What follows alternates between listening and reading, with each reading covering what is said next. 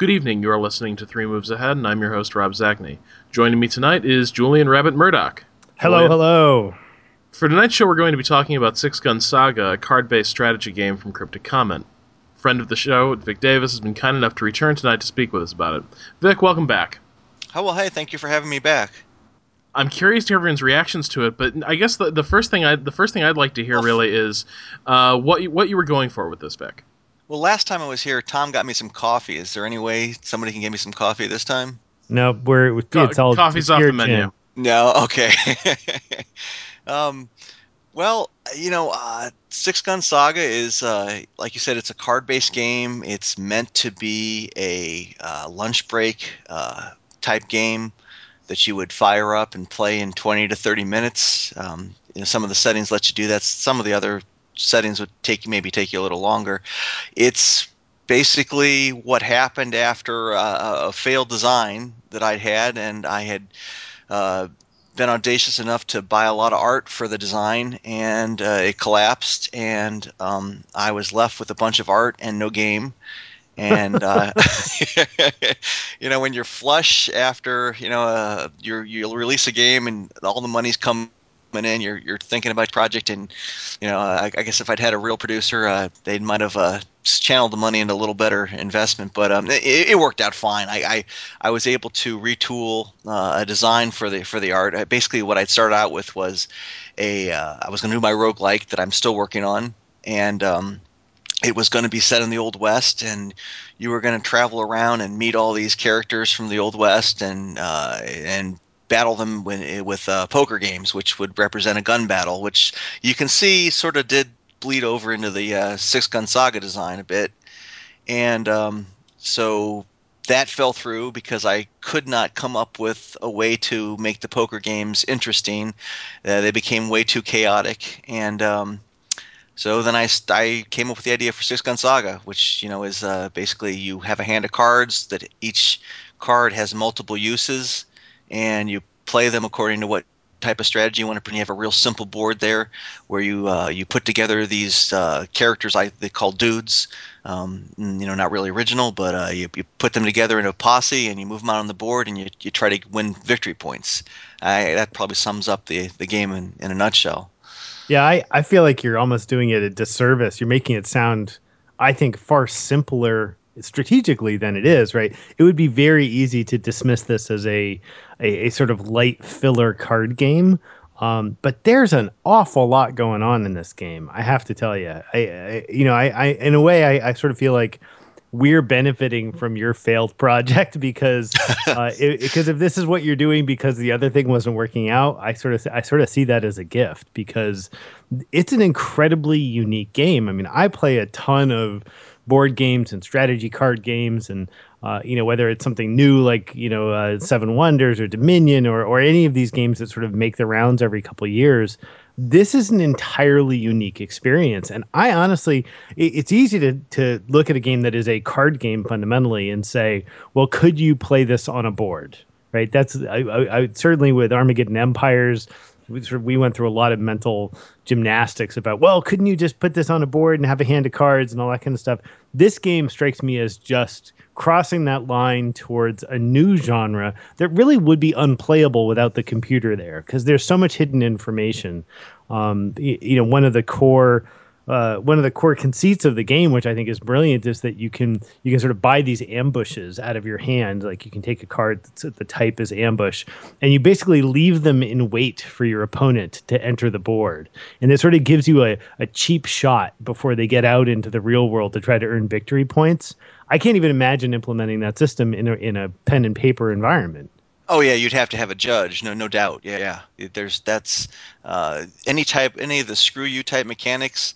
Um, you know, I, I've messed around with designs where I've tried to do the ambush type thing where you don't even know who placed it. Um, and in this game, it's not really that important who placed it uh, because you're playing against these AIs, and you know their silicon grudges aren't lasting very long. But you know, in a face-to-face game, trying to implement something blind like that is really tough. Yeah, you, you'd have to create some sort of system where, okay, it's ambush round, everybody takes a card, and some, yeah, and somebody has a dummy card, and, exactly. Yeah, and it would just be unwieldy. But Um, but th- the thing that's so compelling about this for me is that it it does have that simplicity of a card game in that you know every turn you've got your sort of a basic upkeep phase, you've got a main phase, and then you draw, and that's it. I mean, it's it's really pretty straightforward. Um, the number of things you can do on your main phase are are pretty simple. Um, you can you know move dudes around, or you can buy or play cards. That's pretty much what it comes down to. Um, but the the the depth that that builds strategically is just so satisfying. Um, I, it's Oh, probably worth you. pointing. It's probably worth pointing out. There's a lot of randomness in this um, for a game that we would c- consider a strategy game. In that um, you're not building your own deck. It's not like you get to stack the deck in favor of a certain boss who has certain you know types of powers or anything like that. You're, I, I, my sense is everybody's pulling from the same deck. Is that mathematically how it's working? Yeah, absolutely. It's funny you mentioned that because I'd been playing a lot of Dominion, and when I first went to look at the design for this game, I thought originally I would try to do some, you know, it was very hot to do some type of deck building mechanic. But I had all these famous gunfighters, and, you know, you can't keep putting Doc Holliday into the deck and drawing him multiple times. It just doesn't work. Um, with these personalities, so I gave up. I did give up on that, but you, but you are right. It is a central deck that everybody uh, draws from, and all the ambushes, the, the the dudes, and the deeds are all, which are basically locations, you know, like your bank or what whatever.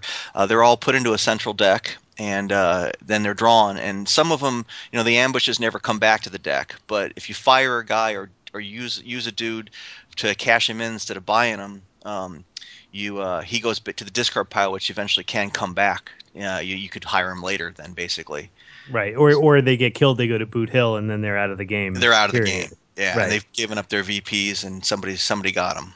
But but what I've just started realizing is that i I I mean I I, I have I, it's probably in the documentation because it's pretty well documented. I don't quite know how many cards are in the deck. I mean, is, it's like a hundred and something. I'm guessing. Yeah, it's I think it's uh it's about 120. Okay. Um, that- So that's I, yeah. in, in a- in a two player game, which by all means I encourage people to start this game two players. Um, in a two player game, it feels fairly random, right? You can get a string of cards that really play. Every every boss has a certain uh, pro or con to him. You know, you might get a, a discount on the dudes um, to bring them into action, or you might get certain bonuses for having lawmen or or gamblers. Um, so you you you could end up with a string of just I got six cards in a row that all really play to my sort of racial strength, if you will, um, and so that does end up feeling a little bit random. Boy, when you start playing this thing three or four players, all of a sudden there are an awful lot of cards out, and now paying attention to who played what and what dudes are in somebody else's posses and what locations have already been played. There's a whole lot of information going on, and as soon as I started playing like th- really three player games, um, it got strategically so much more interesting and holy crap, difficult. Yeah, the the two player game really is a trainer type mode almost. Uh, but although it's a lot, it's a lot more. It's interesting because the like you were talking about the ambushes. The ambushes are much more valuable in a two player game, and you tend to want to use them than when you you're spread out with you know th- uh, three opponents, and you don't know whether to hit the guy who's got the the uh, victory point lead or uh, you know just cash it in for the quick uh, money. So I think Yeah. they they become less valuable the more players you add. Now, and I, I struggled with those with the ambushes. I, I at first they were really milk toast, and I kept increasing increasing the um, the values of their uh, that they had in combat uh, until I thought they were pretty much if you sent a, gu- a, a- a dude out by himself he was going to get he was going to get slicked, but if you sent a, a group together you were probably going to be okay. Right. So Right. It just doesn't seem very. I mean, my experience so far, I definitely, I think I've already sort of hit my favorite character, and that is uh, Wyatt Earp. Because I, you know, one of the, the the way it works is uh, as you as you kill other guys' dudes, you are racking up victory points. So there's a couple ways you can go about it. You can be the guy who's completing like story cards for the victory points they contain. You you know you hold it for a turn, you deplete its victory points, and those go to you. Or you can be the guy who's basically preying on other people's posses and sending its members to Boot Hill and racking up kills that way. yeah, I call that And- ninja ninjaing. You just sort of ninja in, uh, knock them off the card uh, quickly, and then get back out. Right, and with with with Wyatt Earp, he's got he's got very high leadership, and uh, his special his, his his special power is that uh, he's got Virgil and uh, oh, the other one that nobody nobody cares about the the Morgan. Lambert brother Morgan. That's right. um, I think that was Paxton, wasn't it? yeah. Uh, so you got so you've got Virgil and Morgan there um, helping you lower your upkeep costs for fielding basically a large army. But the catch is you can't use you can't use outlaws, and that Yeah. takes a lot of gunmen out of your hands. Well, it take, takes a lot of gunmen out, and also these these sort of story locations that you're going to, um, you know, they're they're I think in my mind they're sort of the core victory point generating system, and everything else is kind of an alternate. The obvious one is send guys out to the story cards and collect, you know, rob the stagecoach or you know uh, uh, quell the Indian uprising or whatever it is, and you get a fairly big chunk of points for for engaging in that activity. You have to there there are prerequisites to go after them, and outlaw seems to be in a lot of them. Yeah, Outlaws got the most, and uh, that was because you know the Outlaws ended up being the the the dominant or the predominant card in in the deck. Uh, but most usually they're they're low victory point. They're you know pretty low gunfight. You'll find most of the leadership is really bad. You know they're the the, the grunts, the cannon fodder, uh, Right. and you can do a, you can use them well. But if you really want to build a, uh large um, you know posse up that's effective, you're going to have to either pick one of those few outlaws with good leadership or or come up with a gunslinger a gunfighter or a gambler who's got good leadership Right, and there's that cool oil and water effect between the lawmen and the outlaws. Are there any? Right. Uh, uh, are there any other um, mutually exclusive categories? uh, well the Apache apaches don't. yeah Yeah. So what? Yeah. So can you explain? Because the Apaches, the Apache are a special uh, class of card. Yeah they're they're they're meant to be uh, uh, the card that you know every once in a while you get a nice constellation in your hand and you see oh I can put these together and there's a story card out there that I can get on first with them uh, but otherwise I'm going to either use their their uh, action uh, that goes with them or cash them in um, and the, you know they're cheap. They require no upkeep, um, and they've got really pretty good stats. So if you can, you know, string one or two together and and get them out there quickly, they're a nice raider. You know, um, uh, they uh, they do have that disadvantage in that I had this thing where you know 15% for each card every turn they might just leave your leave your your control and, and leave the posse and you know go back to the discard deck. Um, so there's a little bit of risk there. You, you have a really good, you know, value in the card, but there's a chance that you might not even you might get it out there, and at the worst uh, uh, uh, possible moment they leave, and you know you're you're stuck.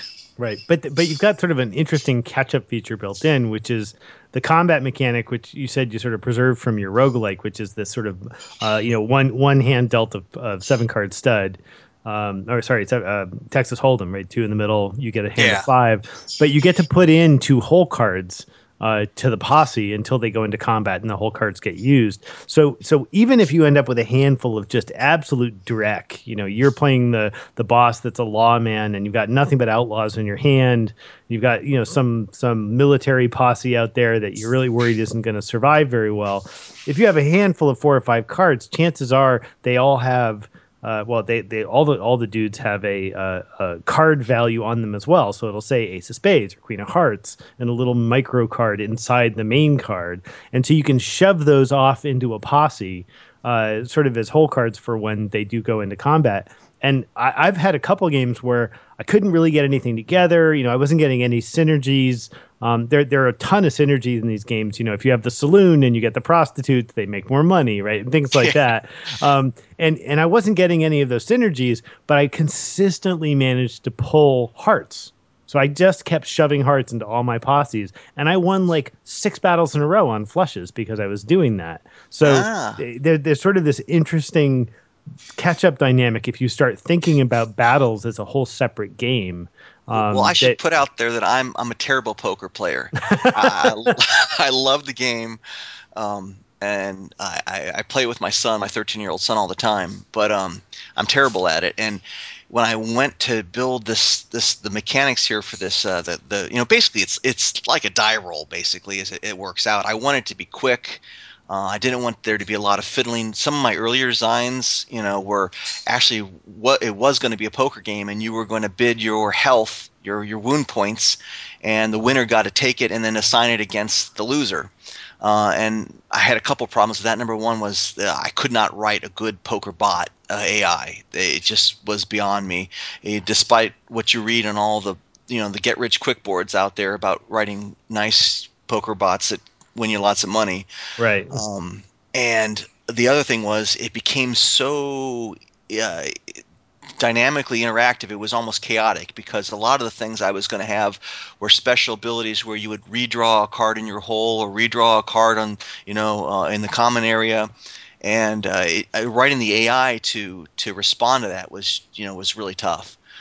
Um, so I ditched that and I went with this design to have it be really straightforward. You, you could influence it a little bit with by assigning cards to your hole.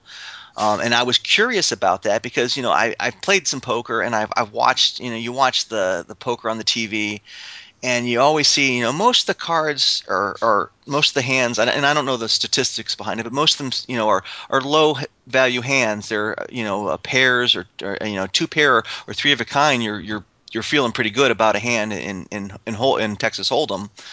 Um, and so I was wondering, you know, if I put a pair uh, in one of these things going on for a story card, would it really consistently, you know, tip the advantage in my favor? And I started experimenting with that, and I never even thought about the the going for the flush aspect. Um, usually, I was putting pairs and high cards, you know, an ace on it, and I found that yeah, you know, a lot of the times I could actually prevail. Maybe I'd take some wounds, even though you know that was the other dynamic I put there was if you win the hand, you get to stay on the card and get the victory points. Right. So right. Um, there's there's sort of that that other level of decision making there. You know, am I strong enough to stay and take the points even if I lose, um, or should I just back off and let somebody else come on and then rebuild that posse?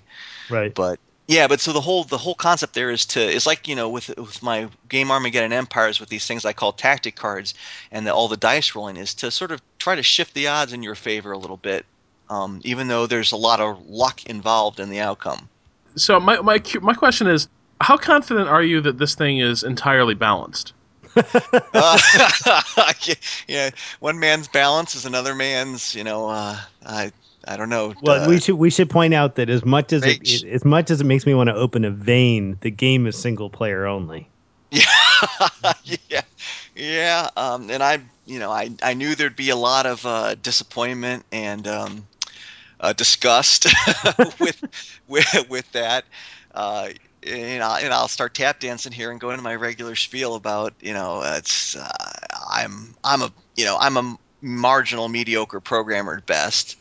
Um, and that is, uh, you, you, know, you can take a look at my game Solium Infernum. You can play by email. Um, I can't, I can't program, uh, you know, any net code or anything like that. Um, and then, and then my second little tap dance here is that when when you go to, to to do the design on these types of games, when you try to, you know, when you look at a multiplayer situation, the mechanics, you've got to design it differently. Um, I don't know that um, you know you can get the lunch break type uh, experience in. Not that that's the only thing that was driving this, but um, you have to think about how turns are executed, uh, what sequence players take actions. The com- complexity goes way up, and the the it slows down, and um, you know that adds to programming complexity that I'm not able to to right. approach. So um, yeah, it's single player. It's um, it's you know, uh, I feel feel like this is the same uh, little stuttering spot spat I got into on the last game, but um, yeah, I mean, I I understand it. I mean, you're not a 20 man team here. You're a guy making games, and and I appreciate yeah. that you have to make you have to make your trade offs. I mean, come on, you know, we've grilled people like Ken Levine about not making multiplayer for his games, right? And he has 40 million dollar budgets, so uh, I I get that that you can't just say, oh, of course, make a multiplayer. But dude, this, this game would be so vicious if it was multiplayer. I mean, uh, Rob Zacny and I probably wouldn't be talking to each other anymore. Not that we, not that we do. Yeah. yeah, no, but you know, people are people are you know, it's it's funny. Multiplayer is interesting because I you know as a as a, a gamer and, and even more, I guess, yeah, mostly as a gamer, I, I you know I like playing uh, the multiplayer games. Um, you know, the one the one game Dominions Two in the mid la- of the last decade, part of the last decade, I I didn't think I bought a game for a year, and I just played that. Um, you know, and you know that's a brilliant multiplayer game. Uh, but people are stinky too. People are I, I just not to get sidetracked here, but you know, like I said, my my son likes to play on the Xbox. He loves Call of Duty. Uh, he likes me to go up and watch him play, and I give him you know hints on who's on the radar and when to duck and stuff like that. But where he's playing a game today, and you know, I, I, a guy comes up to him and and sits and stands next to him in a corner and boxes him in until he's killed, and he's on the same team. And it, it just occurred to me, you know, what kind of person spends their entire game uh, doing that? And you've got to you, you know in any type of multiplayer situation yeah you can pick your friends but if you're playing with strangers you got to put up with that type of uh, uh, you know griefing it's it's um you know that's that's well that's one of my justifications but lame i know but No, I think you can just stick to the it's really hard part. don't want to don't want to open the floodgates You to that don't- cryptic you don't comet like fan that. community. yeah i'm just saying you know people are I, you know people are tough to um to play with um I mean, how many games have you played with where you, a multiplayer game where you've actually finished it? Well, right, but that's but that's partly what makes this game you know, so exactly cool. this It's game. like- I could I could play two games of this an hour with somebody. Yeah, well, um, you know, I do. I'm, I'm, I'll take Yeah, it under that's right. That's right. Okay. I'm we get it. We'll stop. We'll stop beating on you about that. what, what's the reaction been like to this game? Because I will I will admit up front that my first reaction I really had, I really had no expectations going into this except you know from from you know the examples of your first two games, and so this was much simpler and more straightforward than I was expecting. And my first reaction was a bit nonplussed, like you know, well this is this feels very much like it's it's a solitaire card game. Uh, and I, you know, I'm having I'm having a great deal of fun with it, and you know, you're you're certainly not charging very much for it. It's a what is it, a fifteen dollar game? It's going to be 15 right now. It's 11.99 because I'm calling it, you know, a pre-order type beta type thing. Right. What's, so what what's going to be the distinction that pushes you into you know gold release? multiplayer. Uh, uh, I get a, a, a programming upgrade, and you know, I, I what'll be that when it finally goes, I, you know, uh, I, I, I think uh, I, the areas that I'm working on right now, I've, I've basically gotten most of the, the really dumb bugs. Uh, I think uh, eliminated. There's still a couple that are really hard to reproduce, where you know some of the uh, icons are popping up on the wrong side because the data's gotten messed up. But um, you know, I want to get the AI a little more tighter. It, it has problems dealing with, um, you know, super posses put together by by human players. Uh, it has. I, I made it a little too aggressive this time. Um, you'll see it basically uh, think that it can uh, knock players off story cards uh, even when the odds are outstandingly bad. Um, uh, that's because I um, I tried. I wanted my big mistake with the last game was to really ha- have the AI be a little too passive uh, starting Yeah. off. Um, and um, you know, not that I solved all those problems either, because you know, Solium Infernum is a hugely complex game. That that was, and and that's another story. The you know, the AI in this game was actually very difficult um, eh, because uh, uh, you you know you have these story cards. That's not the original design. I'm going to digress here a little bit, but the original design was much more of a uh, abstract game board. I, you can probably see it from, some of the original screenshots that I, I put out, uh, where you basically had three little uh, circles. Um, you know, where you put your ambush cards on that you could move that were your own area, and then you could move onto the other uh, players. You know, approach path. It's like the circles. I don't know if I'm describing it very well, but basically the the, the board was very abstract. It was um, not focused on going anywhere. You would push into the other guy's territory, and um, actually have to land on his posses to initiate combat. And getting the AI for that to work, I couldn't do it, and it cost me literally two to three months to figure out that you playing having play intelligently intelligently wasn't gonna wasn't gonna work. It was just too abstract. Um, so that's when I came up with the idea of having these gravitational points, these stories that you would have to go on, that the AA would either have to attack or defend, uh, and that simplified simplified it tremendously. And uh, I think I've lost uh, track of what my point was here, but uh, what was the original question? Well, I, I was I was curious whether you know, with your first two games, you established a reputation for serious, deep Grognardian strategy oh, yeah, games. Yeah, And I was wondering if you know you have a you have a loyal community, but I would also expect they have rather high expectations and specific expectations for anything you do. Yeah, I couldn't do. Uh, you know, the uh, the honest answer was I could not do another two to three year game. Um, this, like I said, was originally intended to be a, a roguelike, which I felt would be a nice, fresh change of pace. And then I thought, you know what? Uh, it's got to be something uh, fun, light, interesting. Um, you know, there are so many points in this game where you could start adding chrome on top. Uh, you could start having the dudes level up. You could have them adding special abilities. You could add an experience system. You could. Yes, go you know, on. and you know, maybe that's something to think about. Although I think But, there's yeah, see, I, the, I the simplicity no, of the game, no. the elegance would be would be marred a little. There there are plenty of complex games that that I mean we already suffer from a problem. I mean we're a podcast that gets together every week to talk about strategy games in you know in the video game world specifically. There are so damn few many games I can talk about you can finish in under an hour that uh, you know the idea that you would take what I feel is I mean, maybe not a perfect design, but a, a quite beautiful, elegant, strategic design like this, and just start bolting on complexity for the hell of it.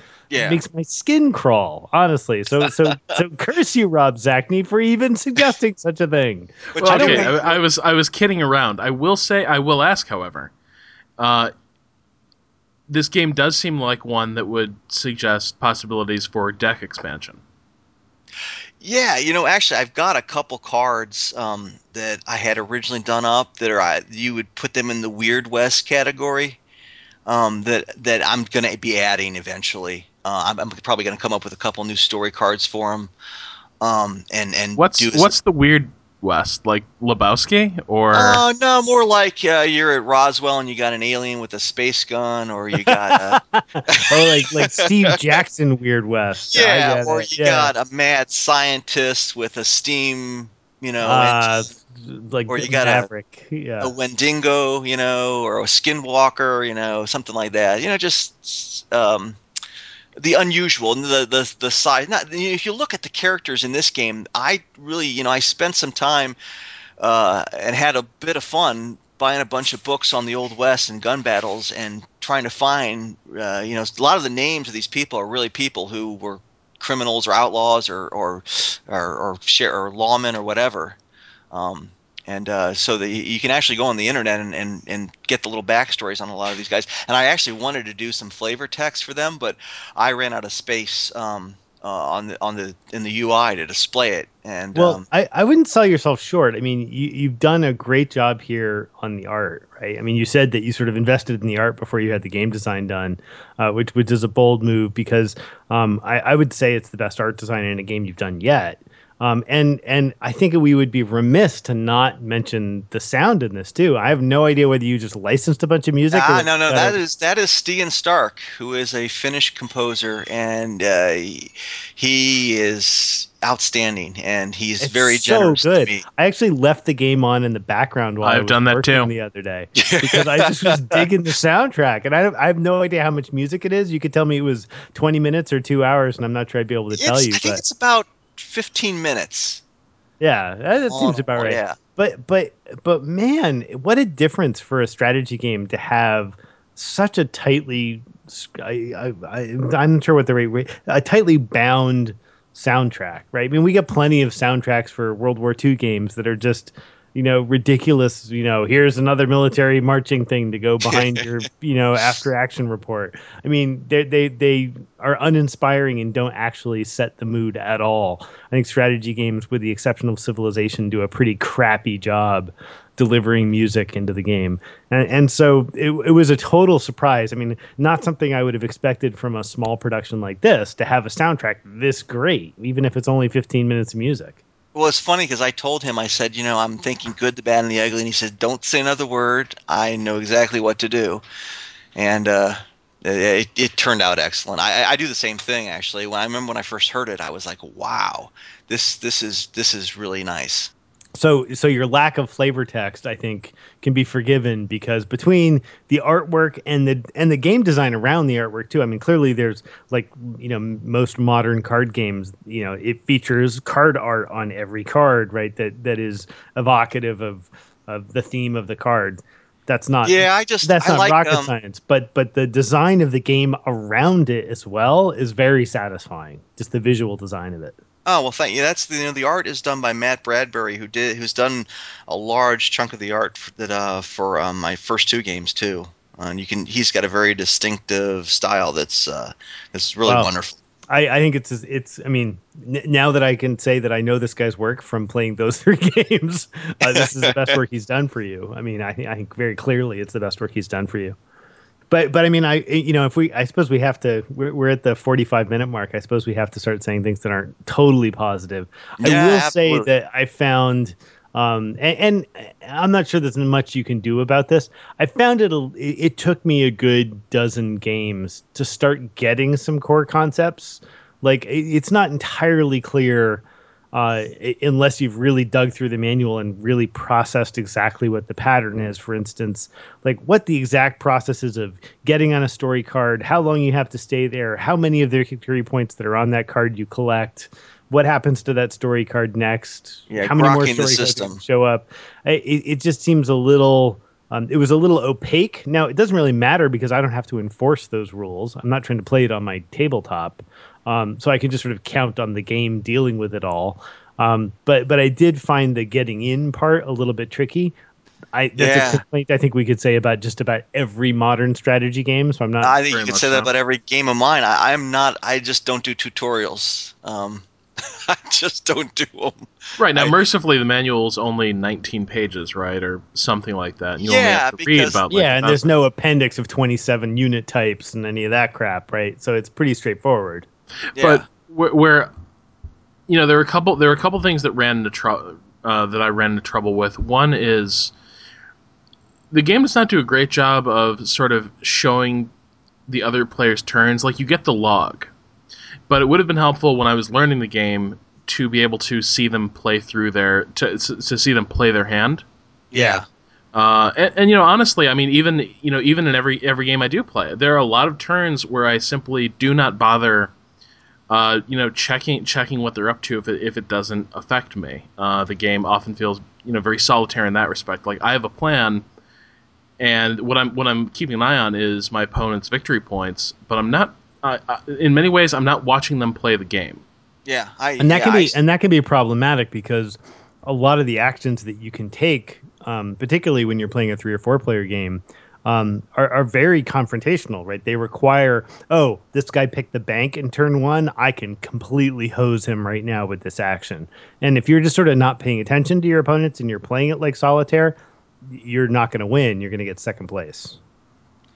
You know, yeah, I, I agree. I, I struggled with that with that whole presentation. Um, and you can see right now it's not the greatest presentation. You've got this little pop-up window that says, you know, uh, Wyatt Earp is taking his turn, and uh, when it's done, you can click on a button to to read the log.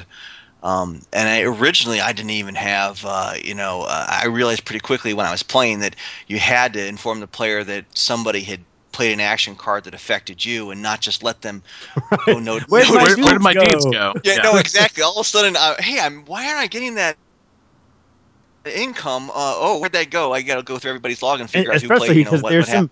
There's some board cleaner cards in there. right? Yeah, You get yeah. The exact wrong combination. You can have a couple guys go down, or you can lose a couple deeds. You know that that are Yeah. your Oh, screw the uh, suspicious fire action, by the way. Okay, like seriously. Yeah, yeah. I, um, no, absolutely. Um, I yeah, the the thing I struggle with though is is I remember you know when I f- did the Armageddon Empires game, the biggest complaint I got was all the clicking on the messages. Yeah, I and I wouldn't want that either. I, I definitely Yeah. I could see that you going the other direction because I was thinking about Armageddon Empires and the constant like your opponent did this, your opponent Click. did that, your opponent did this, and, and without it's not like I could play an interrupt. It's not like I could do anything about it. You were just nicely letting me know what had happened to me. Um, Yeah. And, and here it's it, it maybe goes a little bit too far the other direction. The good news is that uh, I think like most good card games, the the tableau speaks, right? So you can, if you're playing it relatively slowly and, and attentively, not like a quick like plow through the card game, Speech, you know, yeah. 15 minute game of Dominion, but playing it like a strategy game, um, it, it's relatively quick to just click over to the other players, you know, uh, tableaus, see how many cards are in their hands, see what they've got on the board, uh, see what posses they've moved out, you know, and and you can sort of figure those things out pretty quickly.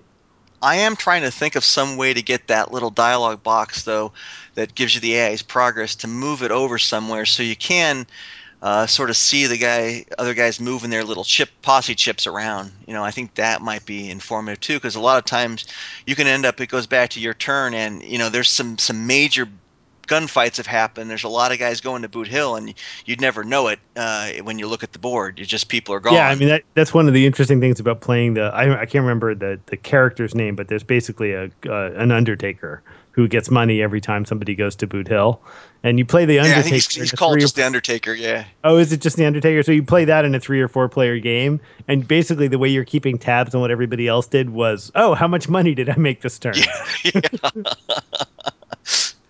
you know, there, there, you know, I guess, and it's, it's the mark of a good card game. There are a lot of cool cards out there. Like there, there is one that you have to meet a rather specific criterion, uh, a, a specific set of criteria for it to work. And that's the case with a lot of cards. But there is one that, um, if you manage to get one of your posses on a story card and hold it for a turn, then I think you can play the action on this one particular card, and everybody in the game who has an outlaw in with their posses, uh, what is it? They they lose victory points. Yeah, I think they lose victory points. Yeah. Yeah. So th- there are a couple like you know the you know hand size is kind of precious. You're constantly fighting to uh, balance your books so that you can keep paying your dudes. Uh, but there are a couple cards where you just you'll hang on to them in the hopes that just at some point you'll manage to get the stars to align and then basically drop a nuke on the entire game. Yeah. That's by design. No, uh, absolutely. And there's there's enough there's enough cards like that in the game that, that there there are a lot of there are a lot of interesting effects that I don't see often. Like there, you know, I'll see I'll see it happening once every four or five games I play. But when it does, if you if you can if you can make it happen, uh, you know, like some truly some truly like it can really restructure the game. Yeah, and that's you know that's one of the things I was looking at was you know the way you could get the idea of having cards in your hand, um, it's sort of like poker cards come together to form a pair or three of a kind. You could get some synergy between them, uh, and part of that too was the idea. I love the idea of subtypes in card games. Uh, where there's different ways of manipulating subtypes or having bonuses according to subtypes, and so I tried to run with that. Uh, you know, a lot of card games have uh, like you know Magic, and there's a bunch of card games like Call of Cthulhu card game uh, places a lot of empath- em- emphasis on on subtypes and, and keying off those and having effects generated off of those. And so I was really trying to go for that type of uh, that type of gameplay. but but that sort of key effect thing um, in in a in a traditional card game like like Dominion or we've been talking about or Seven Wonders, you know, a lot of that has that highly balanced, play tested a billion times. You know, the alternate power of this card is carefully balanced to make you want to spend it instead of use it later. That's Uh, you know, what happened in here. That's yeah. not- So, well, I mean, am I am I right that some of the stuff is actually randomized on the cards yeah, game game? it's all randomized. It's um all those actions that you're getting on the cards, the blue actions. I it's it's a roulette wheel type generation system. where- Ah, I Ah. thought so. And and it's also true of the poker card The poker cards are pure random out of 52. Whatever's available, you just what, there's a pool that's made of what's available, what's not on the board, and that actually was a bug at first where I had been leaving some out. But, okay, uh, so when so when you play someone as like the ace of spades, that's now out of the deck, and you're the only yes, one who's going that. I, that. Yeah, yeah, yeah. I figured that. Yeah, it's because because you never see two aces. I, I mean, I, I, will admit I played an awful lot of this game uh, in the last week, and uh, you never see the ace of spades on twice in in a poker hand. So yeah. I've assumed that that had to be yeah. the case. But but the fact that actions are randomized, it's an interesting design decision. On the one hand, I can understand you or somebody else calling it a cop out because you don't have to think about well, what kind of action do I give this card that's also worth you know five dollars if you trade it in, which in this game would be a lot of money, um, right? Yeah. So there's no sense that you have like this one card that is super powerful and has to be equally powerful in every direction, or vice versa. You have one card that's super specialized but is also worth a lot of money to trade in, right? So you have to make that balance of, oh, well, if I get the saloon later, this card is a game winner, but if I don't get the saloon later, I'm wasting my opportunity to use this money, I can see that just being like an endless morass of game balance, and for a single player you know, game, and I, probably not I never worth really it. thought about it, but I think you might be right. I think it was sort of a subliminal thing for me, or subconscious thing for me, uh, to cop out because. well, uh, but the flip side is is that the game is phenomenal. I, I, find it phenomenally replayable. Um, almost headachely inducing replayable. Kind of like you, if you get like really hooked on a simple solitaire game like like some iPhone game or Plants vs Zombies or something like that, where there's there's not a there's neither a tremendous amount of luck involved nor is there a tremendous amount of skill. It's just satisfying going through that process. Um, yeah. I find those kinds of games headache inducing after a while because like my brain has gone down this path to the point where it's locked in. I've I've sat up from playing four or five hours of uh, this card game like like with my head like red and hot with a headache not because i've been playing like some deep strategic challenge that i had to crack but because I, I, sort of locked myself into this pattern of behaviors waiting to see what the next game would be because it really has that flavor of well in the next game i'll just still play play everything random but i might get entirely different setups, right? I might get that magic sequence of actions, which really lets me screw the guy early in the game. Well, I mean, it's it's it's really satisfying when when you get the stars aligning. I mean, when I had, you know, I mean, I've had a couple games go like this. I mean, this is this is why I, I, think I'll be, you know, when I want when I want to win, when I want to play seriously, uh, I think I'm going with Earp, uh, because you know when I had I had one posse that was just, I mean, it was just it was a massacre. Like you know, they they had an ace in the hole and a base gunfight skill of like 16 and I was just going through there and planting dudes in Boot Hill right and left. It was it was disgusting, and it was amazing. Uh, you know, by comparison, I've had a lot of games where, and, and most games probably should go this way, where every turn is a bit of a struggle to balance the books and then find some way of bringing that card you know, off the bench and get it, you know, get this guy into a posse and get back out but you. See, that's that's because you're inherently an aggressive, smack a guy in the head with a baseball bat kind of player, right? So Wyatt Earp really plays to your play style. Like my favorite card in the deck, and this speaks to my sordid history as a guy who played way too much Magic the Gathering in tournaments, is Nate Champion, who's just like one of the regular dudes. Yeah. I think I got think I have the name right. Yeah. Um, and he's he has I, I, correct me if I'm wrong. I think he does two things. One is he gives you max hand size higher, and I'm one of those like old school Magic guys where it's like card quality counts for everything. So I want more draws and I want to be able to keep more of them. Um, and he also is the I think he's the only character that moves twice. Is that right? Well, those that's going to happen if you've played an action onto him. I right. Think, okay. Uh, yeah. Yeah. Um, but but he. Uh, for I, have had a couple games where he was able to just basically the combination of the two just basically let me rip through the game. Yeah, he's but, the so best. I, I, think the cowboy. He's a cowboy class. Yeah. Yeah. Subtype. So uh, yeah, I mean, th- I, that randomness to it, I think, really does make it uh, sort of happy accidents happen that really make you feel like something that's awesome is happening. And that that's the other thing here is that I really feel like there's stories being told here, which is pretty unusual for a really deep strategy game. I mean, I've certainly had plenty of games of something like Solium Infernum where I could say, "Oh, this is what happened."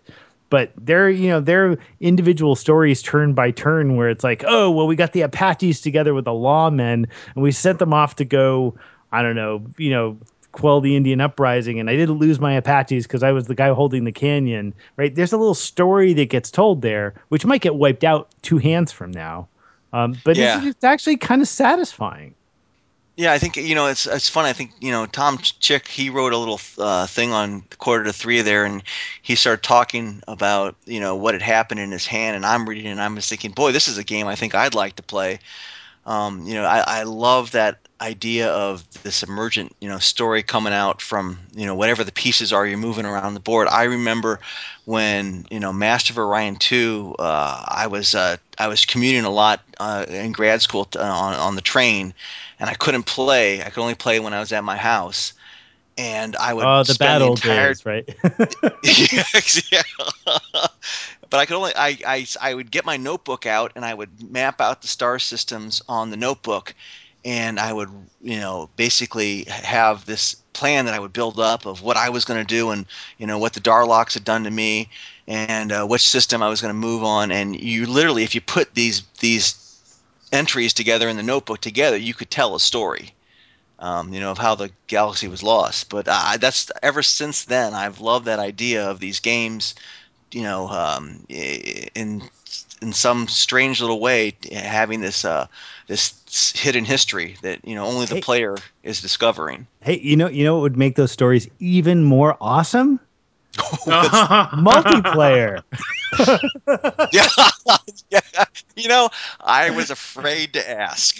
because it's like my my whole story about getting the lawmen and the apaches to team up would be so much more sweet if the end result was rob Zacny in tears Oh no, see, because yeah, but and see, I'd have been so much happier just like sending posse after posse to the graveyard. That would have been that would have been so much better if I was just like were mine, blasting yeah. You through your remember gun. that time you gave him saddle sores and yeah, yeah. and he got Uh, hooked on the whiskey and so, So- what's so what's next for you what i mean uh, sorry rob i didn't mean to cut you No, that was yeah, that is exactly my next question. So go ahead. what's so what's next are you going to make the roguelike Yeah, I actually have made some good progress on that because you know uh, I, I don't want to tell everybody about all my hand wringing, but this this this game, uh, Six Gun Saga, was a really difficult game. It should it was supposed to be uh, a fun, relaxing, easy one both to play and to make, and it was anything but. Um, you know, I think I originally announced it back in September of last year and thought it was going to be out the door in a couple months, uh, and it it was not. Um, but so it was it was a lot of hand wringing, and uh, I, I took a, a bunch of time off at different spots and just tried to advance the ball on uh, on the on, on my roguelike project, um, which is going to be uh, it's it's you know it's going to be a a game focused on exploration. Uh, I've got a little nifty uh, mechanic to resolve you know any type of challenge or combat you get uh, in the game. Uh, don't ask me when I'm going to be finishing it. I have no idea. Um, I'm going to, you know, be working on Six Gun Saga, tightening up the AI, adding some more features. I got, you know, some, and I'm not going to throw a lot of chrome on it. Like you said, I want to keep the design, you know, simple and elegant. Um, but um, there's still more that needs to be done. And then, uh, you know, over the, the end of the summer, I'll start full blast on the next game. So So, by your own admission, you, you said that you know programming is that you know you're, not you're not the strongest coder. That you know your your techni- your technical uh, abilities are kind of limited. So, is the roguelike you know when I, when I think of a roguelike, I, you know I, I tend to think that's that's kind of that's uh, that's kind of a job for a programmer. Uh, so so are you running like so how are you going about this one? Uh, are you you know are you getting are you skilling up or are you still going to be sticking with director? No, yeah, I'm gonna be sticking with director. Um, it's it's not really that. I mean, either it's actually quite more simpler than uh you know the games I've done before with ten thousand moving pieces and all these interacting uh, you know mechanics. The the roguelike mechanics uh, are very focused. Um, you know, it's move into an area, uh, decide on an encounter, uh, resolve the encounter. Um, this is very much I. It's not your typical roguelike in that you um, you know you, you move around the dungeon and you have other you know mobs out there that are moving, and you have to you know uh, uh, go you know worry about your level and and and um, your hunger, and it, it's it's going to have some of those elements in that I'm going to have permadeath as an option. Um, but this is a game about exploring and and and managing your risk. Um, uh, where you want to go, you'll you know um, there's a lot of. Well, I'm doing a terrible job of explaining this and making it sound interesting, but it's um, you know, it's a, it's a game about managing your inventory and uh, and not in a bad way. It's too. I, I, got a really clever uh, system I've come up to present the inventory, and it's um. I don't want to you know give a, give a lot of it away, but it, you basically it's all about exploration and managing your risk and deciding um, when you want to use your resources. Uh, it's there'll be time. It's it, each basically you'll take a mission and you'll have to accomplish this mission uh, within a certain amount of time uh, or or you you you fail. So does that make sense? yeah. So yeah, totally. I'm, I'm curious. I, am I'm, I'm curious why a roguelike because it, it seems like suddenly there's been a lot of interest in this style game, and I'm curious what sort of led you to it. Uh, you know, Puzzle Quest, I think, uh, is one of the things that one of my favorite games. I, I love the way they you have a world you explore, and then you have this little mechanic game that lets you uh, inter- move pieces around. Um, and uh, resolve some whatever it is you're doing, and then you move on to the next uh, you know little area, and you you explore the the map and, and come across encounters that are that are cool, and you try to plan you know what you need to add to your to your uh, character to conquer the next challenge. I, I like I wanted to address that type of strategy space where it was more um, you know not moving the armies around, but more uh, uh, the you know taking deciding what risk to take and when to push your luck and when to, to fall back and consolidate. So I, it, that's um, you know that's that's the, the the concept before. Hopefully the um, the the design will, will bring that out too. So time for uh, you know final final opinions on uh, Six Gun. Uh, Julian, I get the sense you're a little lukewarm on it. you're you're kidding. You're yeah. kidding, right? Yeah, because I because you know me, I'm hyperbole theater, right? I whatever whatever the uh, the the thing of the moment is is the best thing ever. But uh, this one has definitely sucked a lot more time than you might think for a game that you know plays in such small chunks. Um, I mean, are there things that I would like on it? Yeah, I mean, I there there's some interface stuff I'd love to see. Man, would I like multiplayer? Boy, would I love to be playing this on the iPad on the airplane. Uh, but uh, but man, I I I actually found it. Um, I, I, was a huge Armageddon Empires fan. I was a little lukewarm on Solium Infernum. Um, this one right up the middle for me, and you know maybe it's because I'm not as uh, you know as deep a strategy gamer as Troy and Rob are, and and I'm often unwilling or unable to put in the huge chunks of time that a big fat you know World War II military strategy game can can demand. But boy, to me, this just hits a great sweet spot. There's nothing like it.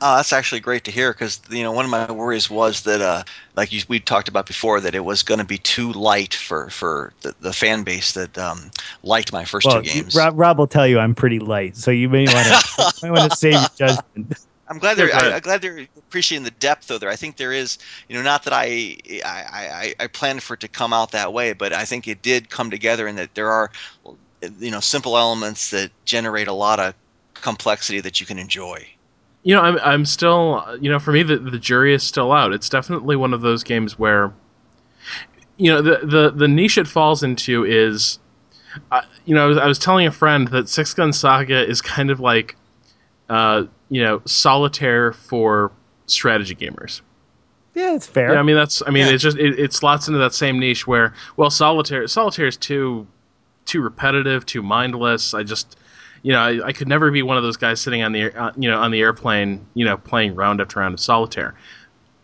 This, this, this totally, this could totally fill that fill that spot for me. The issue I run into is that's not a spot I want filled very often. This is certainly this is certainly this is certainly a game I enjoy. In your life, you try to avoid. yeah, I mean, Honestly, yes. I mean, it's like when when my when I get my gaming time in, I tend to go for something you know, a, a little more complicated, a little more, you know, a, a slightly larger time investment. But that's it. This is one of these issues that I think is, is coming up increasing and increasingly in strategy gaming, where games suit a certain lifestyle in some ways. You know, like depending on platform, depending on you know how they how they, how they are meant to be played, and this, like Six Gun Saga is just not quite does not perfectly align with how I tend to interact with strategy games. Yeah, I'd be happy with the solitaire for um, you know for strategy gamers label. Um, I myself, uh, you know, I often sit down at my desk and I, I feel like my brain is melted and uh, approaching a, a, really complex game is just not uh, is beyond me at the time. So you know, I, will play Puzzle Quest because uh, I find it simple and relaxing, and that's the you know I, I think I'm repeating myself here, but that's what I was going for.